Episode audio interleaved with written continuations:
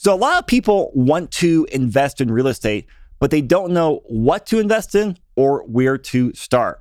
Well, today's episode should help answer that question. This is our third episode in our series with Lon Welsh.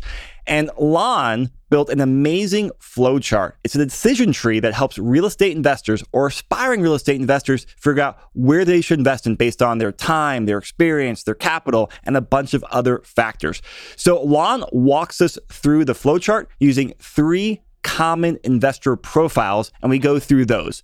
So enjoy this episode. And of course, if you have any questions or want to copy this flowchart, reach out to me. And if you're interested in passive investing, make sure you check out the webinar in the show notes. Enjoy the show.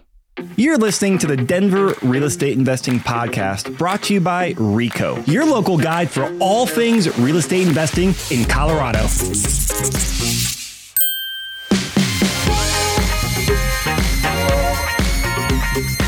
Many people want to get into real estate investing, but not quite sure the best way to do it. So today's video with Lon Welsh will go through the investor decision tree that he made. So Lon, tell us about this investor decision tree.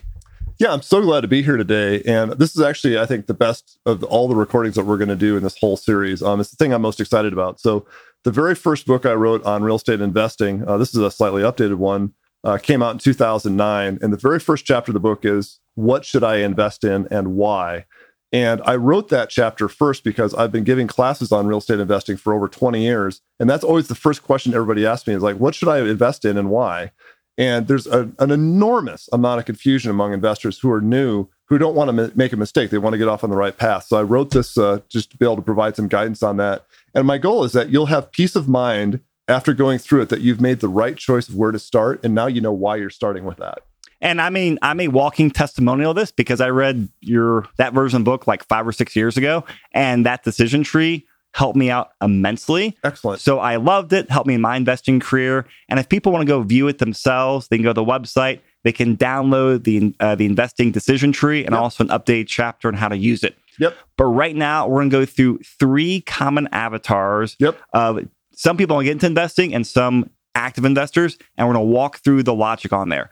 So the first avatar I want to walk you th- walk uh, through with you, Lon, is the busy professional. Okay. So this is going to be a doctor, an architect, a lawyer, a small business owner, a corporate executive, someone that's very specialized in their field. Yep. And generally speaking, high income, um, not much free time. Yep. And they usually have, you know, they're they're mid career, they have a spouse, they have two or three kids.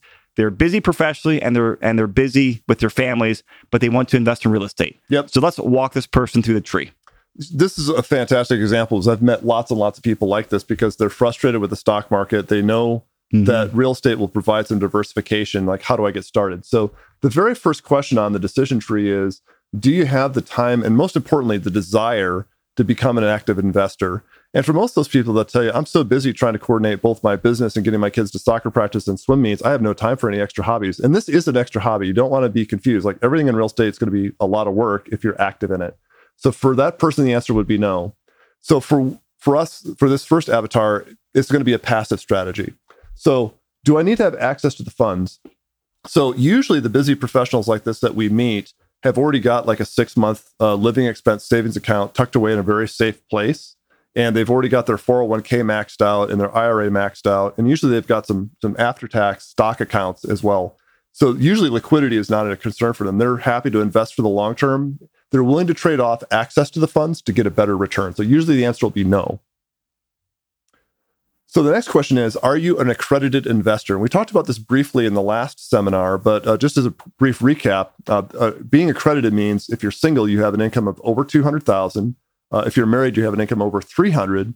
Or if you have investable assets, not including your primary residence, that's a million dollars or more. Any one of those three means that you are an accredited investor. So uh, if you're not, you can see there's three choices here. A REIT is a real estate investment trust. Uh, so that doesn't usually have any accreditation requirements. There's over a thousand REITs to choose from. Uh, and there's lots of different categories. You can just self storage only, office only, apartment only, whatever your heart's desire is. There's a REIT probably that'll match up to your criteria. Um, our next question is: Do you have twenty-five thousand or less or more, or do you have hundred thousand or more? So in this particular case, we're looking at you know a busy architect who's got a great practice they've got more than 100000 that they're willing to allocate to this strategy uh, the, the most optimal situation for them would be to invest in a fund of funds like we're going to be doing uh, coming this this uh, summer with uh, ironton capital or to go into a syndication so a syndication is where one general partner is picking up a large asset he's picking the project doing all the coordination doing all the responsible work signing the loan. The limited partner, which would be our avatar in this case, just provides funds, does none of the work, gets a little bit less return, then it gets money back at the end.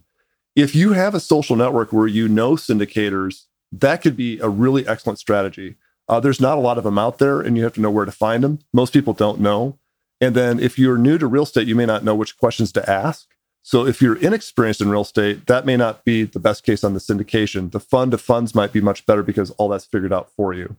I, and I agree with that assessment. Like, if you're a busy professional, the fund of funds is a great model because that doesn't require them to have the time and expertise to pick out the syndicators. Right. Because you say it's the network.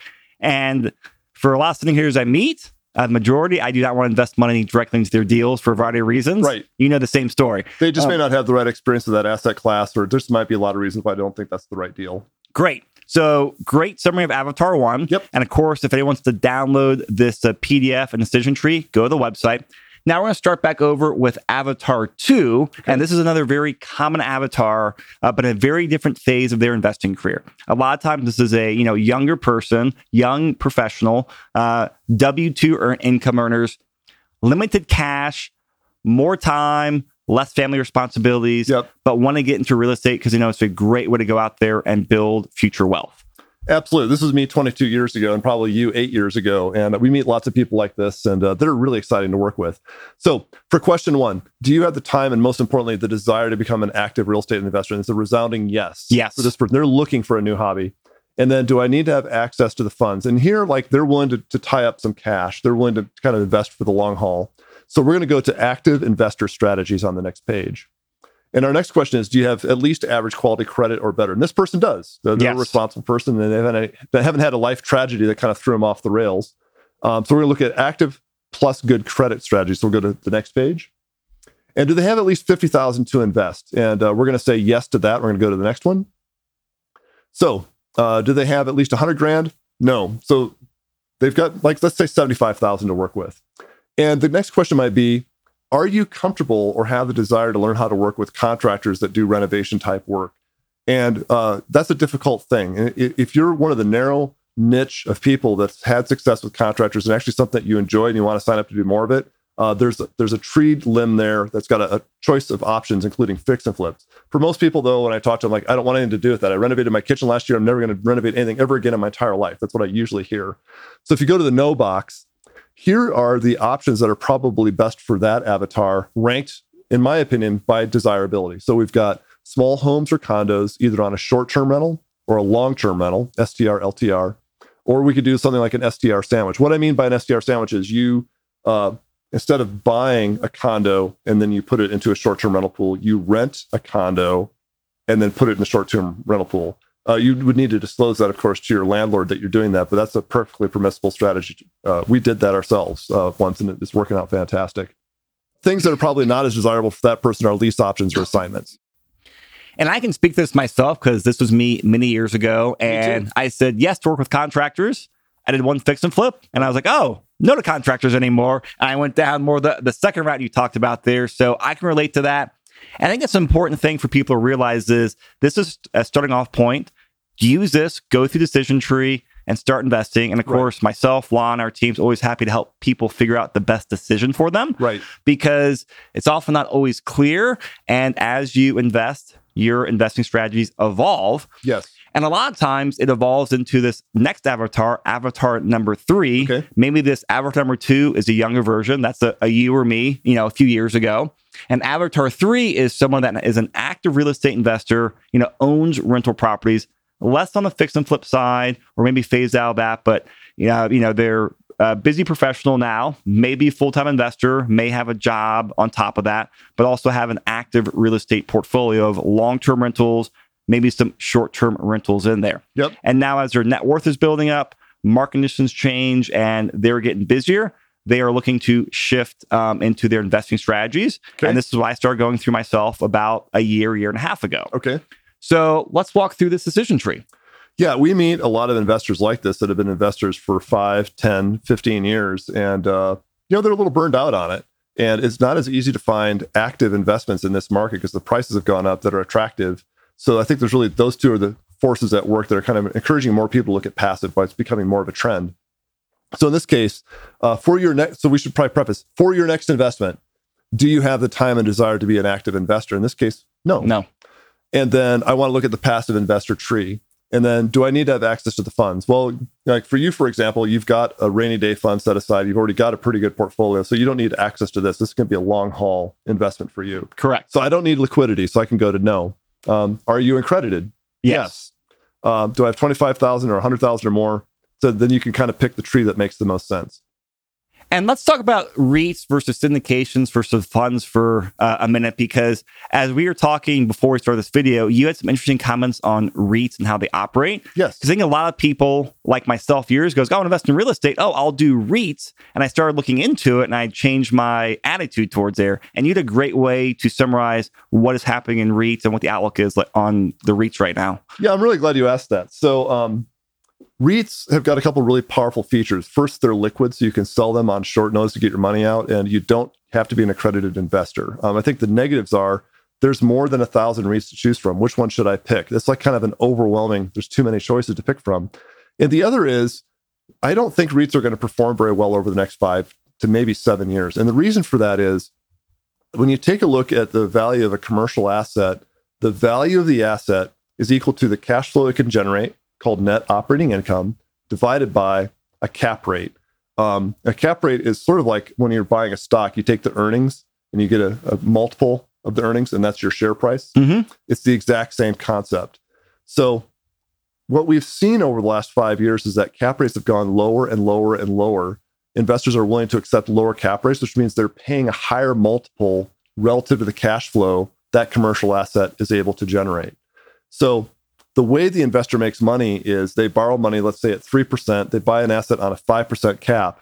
There's a 2% spread between the two. Historically speaking, if you have a 2% spread, you're going to make a lot of money with that real estate asset. The problem is that the interest rates are going up quite a lot right now. So if you're now borrowing at, say, four or four and a half, but you're paying a 5% cap to buy the building, there's not enough spread for you to make any money. And if, if you have to do any renovation work or you have a tenant move out and you've got to like attract a new tenant, uh, you you may have to subsidize the asset. So it's no longer going to be acceptable to be buying commercial assets at such low cap rates. When the interest rates have gone up so much, the cap rates also have to go up. That won't happen overnight. It'll happen gradually over the next three to five years. You'll see the cap rates very gently go up on many different categories of commercial assets. When that happens, is as the cap rate goes up, the value goes down. So it's going to be a race to see if we can raise rents faster to increase the cash flow faster than the increase in cap rates eats up the valuation. For this reason, as we see the cap rates go up, I think that most commercial asset classes are going to see very little appreciation over the next five years. For that reason, REITs to me are not an attractive bet at this phase of the market cycle. The reason why the syndications and the funds can still be a great choice is we're not usually buying an asset that's in good condition to hold it as a coupon clipper like the REITs do. That's their specialty. We're buying a distressed asset that needs to be fixed and repaired. That always works in any phase of the market cycle. Or we're building a new asset from the ground up. So uh, that's why I think the syndications and the funds are the appropriate strategy in this time of the cycle. I totally agree because I mean, right now, I mean, I own rentals. I've invested in syndications. I've invest, invested in funds. I own zero dollars in REITs for what you said. Yep. Um, and Me either. And going back to like the difference here, because this is, you know, a question that we get from some investors here is, well, should I invest in a syndication or a fund? And of course, the answer is it depends. But how would you walk someone through the difference of those two and like how they should invest their money? Um, if your broad social network brings you into relationship with syndication guys on a regular basis, that's an incredibly viable strategy, and I think a very exciting one a lot of times. I just find that most people who are you know busy professionals don't know that many people who are in real estate full time, and they may not even know the syndicator number one. And if you only know one syndicator through like a referral of a referral of a referral, and you, you meet and evaluate one, it's not a lot. You may not know if that's the best one if they're building 28 new townhomes and you've never done a development project personally before, do you feel like you know the right questions to ask to assess does this developer know what they're doing? Is this a viable project? Will they be able to sell these what they say? What are the things that could go wrong? What are mitigation strategies those things occur? If you feel confident answering all those questions, syndications could be a great bet for you. And I've been in real estate for 20 years and I've built 32 properties. I feel comfortable interviewing a developer and asking the right questions. Most people may not. So I put syndications on there because for a small niche of you, it'll be a great strategy, but for most of you, it may not be applicable. Um, the fund to fund really, it's it's a what we're doing at Ironton Capital is a mutual fund of syndications where we're kind of doing all the due diligence for you and picking out the best ones and then making sure they're broadly diversified across the country, broadly diversified across asset classes, and then different strategies. Uh, very well said. Thank you.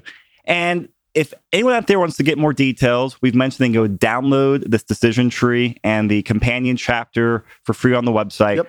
And also, you host the Ironton Capital webinar that yes. walks people through the investments that Ironton Capital offers. And that's always a great way to learn more about the details of investing in funds yep. and, of course, investing with Ironton Capital. That's and now many show notes as well. So, Lon, thank you very much and we'll see you next video. Thanks for having me.